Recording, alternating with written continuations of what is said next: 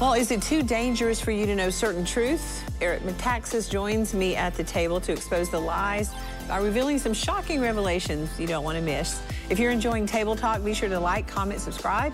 Remember to click that notification bell to stay up to date on all of our latest posts.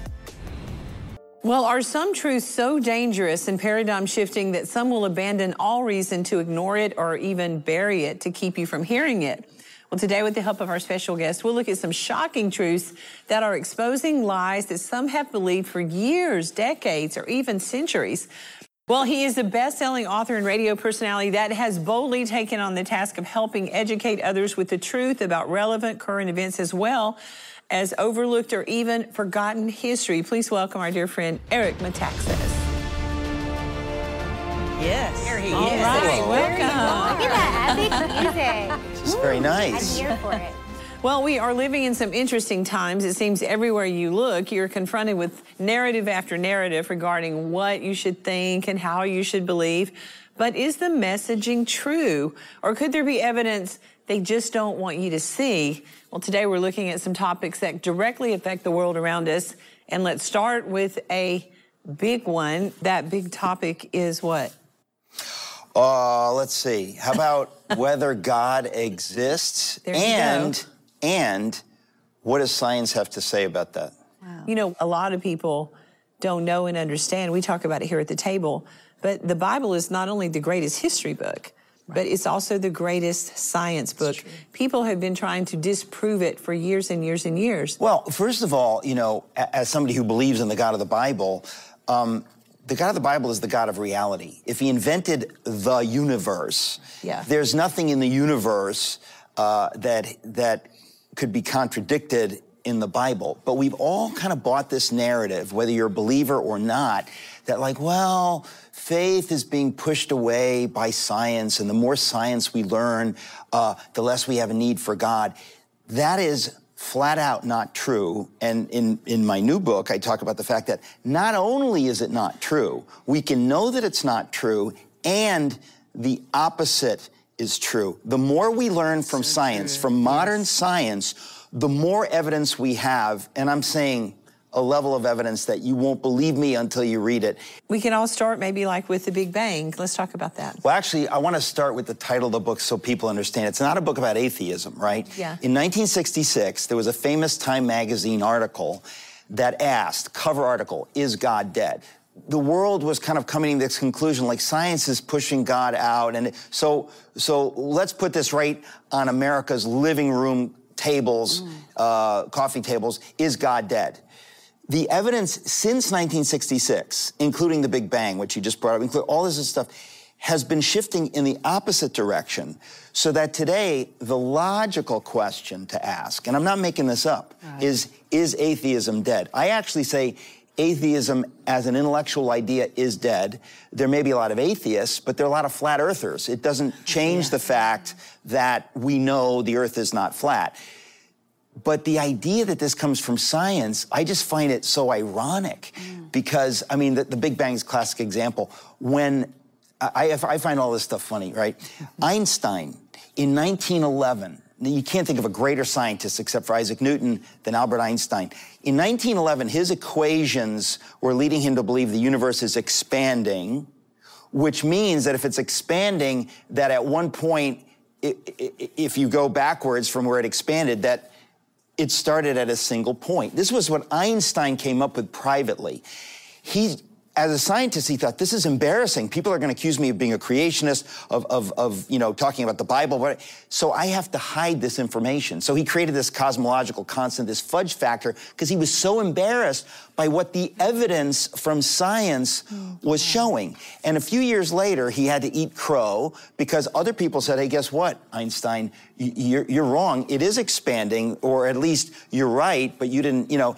And so this concept of the Big Bang developed where, where scientists were embarrassed because they said, well, it looks like the universe was created out of nothing. That's that's what science is saying. Wow. But it makes us uncomfortable because we want to believe the universe uh, existed forever. And so the first chapter of the book, in some ways, is the least interesting of all the science chapters. But just this idea of people dragging their heels and saying, this makes me uncomfortable because it looks like it's it shows the existence of a creator God. Mm. But no joke, that is the least compelling. The evidence from science that has come out of what's called the fine-tuning argument is so insane that I, I, I just scratched the surface in this book.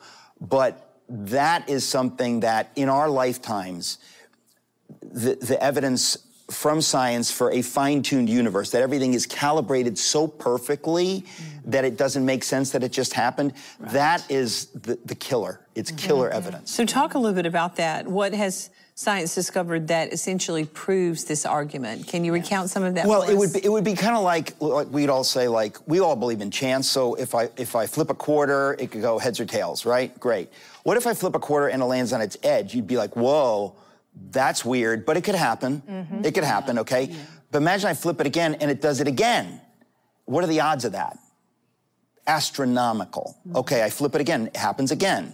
What if it happens a hundred times in a row? You would also all look around and go, this is not, oh, something weird is happening. There, that is a trick quarter. Okay, something is weird is happening yeah. because chance cannot produce that over and over and over and over. There's, something's weird, okay? Mm-hmm. That's basically what happened with science. They, they would discover something really freaky and they would say, well, I guess it's just chance. For example, this is, again, in our lifetimes, they've discovered that the size of the Earth. You know, you watch Star Trek, you watch these movies, you think, hey, a planet could be any size. They have discovered in our lifetimes that if the Earth were the tiniest bit smaller, I mean like the tiny, like two, three percent, we could not have our atmosphere, we could not have life. Mm. Wow. But they've also discovered, if that's not weird enough, that if we're two or three percent larger, we could not have our atmosphere. And I tell why in the mm. book, but I'm saying like, so you mean to tell me that if our Earth were not exactly the size that it is, there would be no life. Mm-hmm. And so, we're talking science. Wow. Science says, yes, we now know that. Wow. Okay,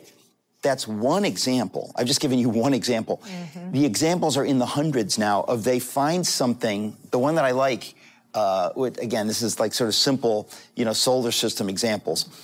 The planet Jupiter is four hundred thousand, uh, sorry, four hundred million miles away from Earth. If you've ever seen it in the night sky, it's like a pinprick of light. It's so far away, you can't even imagine. It's four times farther than the sun. Tiny, there it is, okay. Science now knows, this is science. We're not talking about the Bible, we're talking about science says that if Jupiter weren't there mm. with its tremendous mass, because it's a very large planet, mm. its gravity is so strong that it is drawing away like, you know, ninety-nine point nine percent of the asteroids and meteors that would hit Earth because of the existence of wow. Jupiter. Wow. Way out we there. Are able to exist because science knows that if Jupiter weren't there and all those asteroids weren't, there's not a ghost of a chance life could exist on planet Earth. So those are two examples. There are hundreds of these kinds of examples where they, where a normal person would look at it and say, so, that's a freaky coincidence. You're telling me mm-hmm. Jupiter, if it didn't exist, we wouldn't be here. But it goes on and on. I mean, that's like the solar system. Then you get down to the fundamental laws of physics. If if any of the fundamental laws of physics, the value of gravity, whatever, were different by like zero point zero zero zero zero one, there would be no universe. Like, you, you, you think, so this is science, so they should be teaching this in school. Mm. But the more it adds up, the more you say, okay, so so if this is all uh, so perfectly fine-tuned, who did the fine-tuning? Exactly. Or are you telling me it's a coincidence? Right. Mm. Okay, so you, uh, I think you talk about the walls of Jericho. Oh. You know, yeah, the Bible says a lot of stuff, and a lot of people would say, well, you know, it was written in a different culture. It's kind of this mythical, these are mythical stories. It's ancient literature, okay? Yeah. Until you find through archaeology, like, oh, wait a minute, that was a real place, and it seems like what the Bible says happened actually happened. That's kind of freaky. Yeah. So so there was an article. This is what started me on the whole journey back in, like, the early nineties. I was reading the New York Times. And I come upon an article by a major writer for the Times talking about new revelations that the walls of Jericho, which they know is Jericho, fell inward. Uh, and it, there's a lot of other stuff. Again, it's in the book, but it's it's like, you know, forty years earlier, some archaeologists said, no, it's just the opposite and it disproves the Bible. So like now in the nineteen nineties, they're like, oh, no, no, no, no. Actually, the evidence proves the biblical mm-hmm. account. And that to me is one of the mild ones. There, there is stuff that I came upon that I thought, people almost won't believe this until they look into it themselves, that the evidence from, I said science, but also from archaeology, over and over and over points to the Bible as history, not as a collection of folk tales. Right. And I thought, you know what? You can't force someone to believe this, but I dare people to look at the evidence. I mm. dare you yeah. to look at the evidence and you tell me what is your conclusion. Mm. Th- there are so many stories like this in the Bible that you dismiss it. My, the favorite one, the one that made me write the book, literally. We want to w- hear that one. Was, well, I was, no, I mean, I, there, there are two stories, one from science and one from archaeology. But the archaeology, I was in Albuquerque. Uh, speaking at some church in Albuquerque, and somebody said, oh, you got to meet Doctor Stephen Collins. He's a biblical archaeologist. He's the guy who discovered biblical Sodom. And I said, excuse me, he did what? Sodom, the story of Sodom and Gomorrah is like the first couple of pages of the Bible. Mm-hmm. I would even doubt that it's possible for archaeologists to discover something that ancient, and it just seems like mythical. Even though I believe it happened, mm-hmm. you're telling me some archaeologist could find it? Well, I met Doctor Stephen Collins, and with skepticism, I looked into this because I thought a lot of people say a lot of things. Maybe they want it to be true. It is insane. Mm. And that was what, when I when I discovered that, when I discovered these things, the first thing is I'm amazed. Then I'm angry that I haven't heard this before mm. because I said yeah. to myself, the evidence is all there. I'm not making it and up. What was, and this guy, and what was the evidence? Like, what did he find that was it, so spectacular? It, okay, it basically, he knew. He was doing some like his, some tour in Israel, some bus tour to teach people about different sites. Mm-hmm. And they get down to the to the southern part of the Dead Sea where other biblical scholars said, oh, we think Sodom and Gomorrah were down here. And he's thinking, you know what?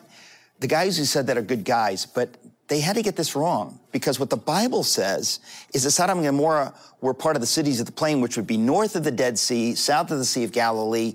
So he's like, I need to look into this. So he looks into it, and he finds a couple of sites up there that have never been excavated because of, you know, Israel's war with, you know, the Arab countries, whatever. There's a, there's always good reasons why you don't know something, right? So, th- so there's nobody doing archaeology there. So he finds one site, and he's, I'm giving you the short version, and he starts digging down, as they do in archaeology.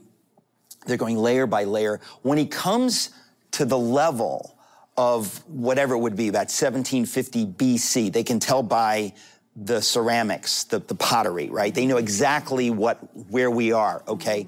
They find a layer of soot and ash, average uh, depth of about five feet, that was completely inexplicable in scientific terms. Fire, earthquake, whatever. It just, wow. there was yeah. no explanation to find a layer of soot. They could smell the soot. This is four thousand year old wow. soot that's never been uncovered, right? But then the freaky thing is, amidst this soot, seventeen fifty B C, right?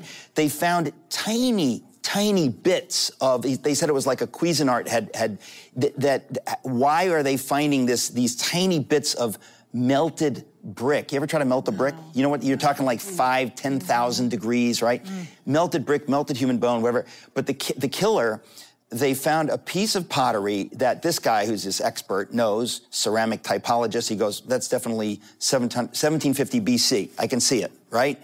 But he goes, wait a minute, maybe I got it wrong because there's a glaze on it. Glazing was not invented till like seven hundred A D. Uh-oh, we've got a problem. But he looks at it again, and he goes, no, I know this is from seventeen fifty B C. He knows the kind of jar it is and this and that. So they take it to a lab in New Mexico. What happened in New Mexico uh, in the forties? They were doing tests for, you know, atom bomb tests, right? right? So the place where they used to do these tests with these atom bombs would create such heat of like, you know, I don't know, thirty thousand degrees Fahrenheit, whatever it was, that it would melt the sand. So when they brought it into the technician and said, tell us what you find when you look at this in your incredible microscope, they said, oh yeah, it's a nice piece of trinitite, which is what they would call the stuff that they found in the deserts in America. And the guy goes, no, but keep, t- keep look at it, find out. Well, what they discovered was the only way a piece of pottery from seventeen fifty B C could have this glaze would be if it was exposed to five thousand, ten thousand degrees Fahrenheit for like, you know, a couple of seconds. I mean, wow. anyway, the details, there's all these details. Fire and brimstone. But this is when They start now. The killer, and again, this is for, this is science. Nature magazine, which is one of the premier peer-reviewed journals in the world of science, wrote an article, came out literally like two years ago, where twenty-one scientists weigh in on all of this stuff. Wow. And their conclusions, they were so blown away by this that they said, well, they had to bring up in this article that it looks exactly like the biblical account of Sodom and Gomorrah. They're not saying they mm. believe it happened, mm-hmm. but they're saying that the details are so freakishly similar that they needed to mention it in the article. But, but what I find really interesting is that after the seventeen fifty B C level, right? Because these cities are thousands of years old. Mm-hmm. So there was a city there four thousand B C, three thousand B C, two thousand B C. Then you get this event. Mm-hmm. For one thousand years after this event, there is zero human civilization on that site. In other words, whatever happened there was such a nightmare. It was so catastrophic. That no one would dare ever settle there again because it was so horrifying. Wow. So archaeology is now proving that the first couple of pi- pages of the Bible are like mm-hmm. our history. Mm-hmm. That's, I didn't expect to see that in my lifetime. So what was the other thing that convinced you? That was one. The science. I, I met a man in Houston, Doctor James Tour. I write about him in the book. He's one of the premier scientists in the world today, without any doubt.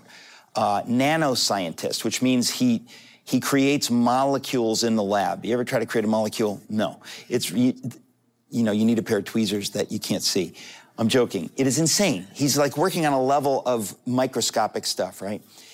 I had dinner with a bunch of people, and he was one of them, and he starts talking to me about something that I had never talked about before.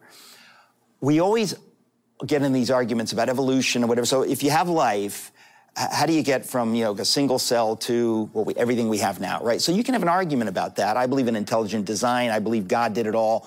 I don't believe in Darwinian evolution, but that's not the point. How do you get life itself? Not how do you get from life to different life. How do you get from zero life mm-hmm. right. to life? So this nanoscientist is saying to me, uh, Eric, I know a little bit about this. I've looked into this. You know, he didn't he didn't brag that he probably knows more about this than anybody in the world, but I looked him up, and he probably does, right? And he says to me, in nineteen fifty-two, there was a famous experiment in the University of Chicago. It's called the Miller-Urey experiment. Every one of us in high school, it was on the test. It, we all, it was on the test. And in that experiment, they basically said, oh, we're gonna approximate what was on the surface of the earth about four billion years ago, which of course there's no life, and we're gonna run some electricity through it, like if lightning strikes it, what would happen? And they created some amino acids. Well, let's cut to the chase. In nineteen fifty-two, when they discovered that lightning could create some amino acids, amino acids are infinitely far from life, but they thought, we're on our way. We're going to show how through random processes, you can go from no life to life.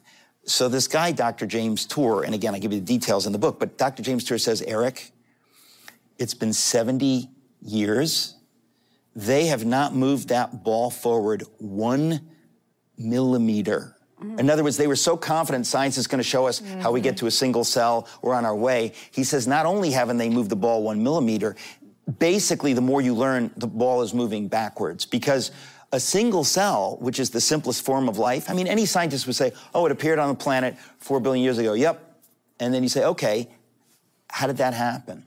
Exactly. The complexity of a single cell now, because we know the complexity of the D N A code, and we know about you know membranes, and you know they they would say protoplasm. Now we know that what is in a single cell, the simplest cell imaginable, the simplest life on the planet imaginable, is so complex that if somebody gave you all the parts in the, in a, in a lab and said, okay, now put it together and create life, no one could even come close to it. So this guy, James Tour, when he's telling me this, I'm thinking, why haven't I heard this? Mm-hmm. Nobody's talking about this, that the more we learn from science, the more we know there isn't the ghost of a chance that life emerged by itself. Right. And, and, and, and I mean, listen, I did my research, and I, I find it funny because people are getting funded. They keep doing research on this, and it's kind of like you've got a, a, a ladder and you're climbing up a ladder, and you find out as you're getting to the top of the ladder, oh, uh, excuse me, but uh, it's leaning against the wrong building. Like, oh. we've spent all this time, right. we've gotten nowhere. So I thought to myself, what could be a greater uh, argument for God mm. than the fact that the more science learns about the origins of the simplest life, we're not talking about us, we're talking about right. a cell, they can't begin to tell us. And I, I, I did a Socrates in the City event where I talked to James Tour about this, because we need to get the word out to people that science is pointing to God very, very dramatically. Yeah. So tell us, before we leave today, the Eric Metaxas journey to God. How did you find God? You're a Yale graduate. You're smart, intelligent. Well, a lot of times, you know, the more of an education you get, the more confused you get. And the education I got was kind of t- telling me, like, that's all been decided. The smart people don't believe in God.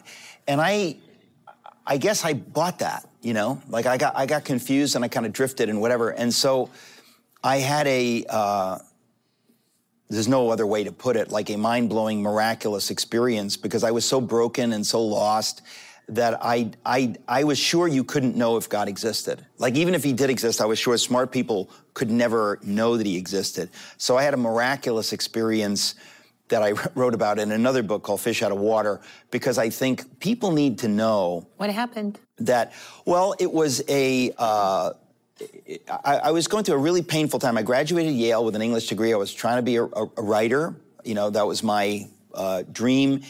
And it wasn't really going so well, and things got so bad, I always joke around, that I ended up moving back in with my parents, which is like, you know, if you're floating around out of college, that's where you go when, when you don't know where to go. Mm. And it was a very, very painful year. And I was still hostile to the idea of God, hostile. And I've been trained at Yale to be hostile to people, say, like, oh, I believe in God and I know him. I'm like, yeah, sure you do.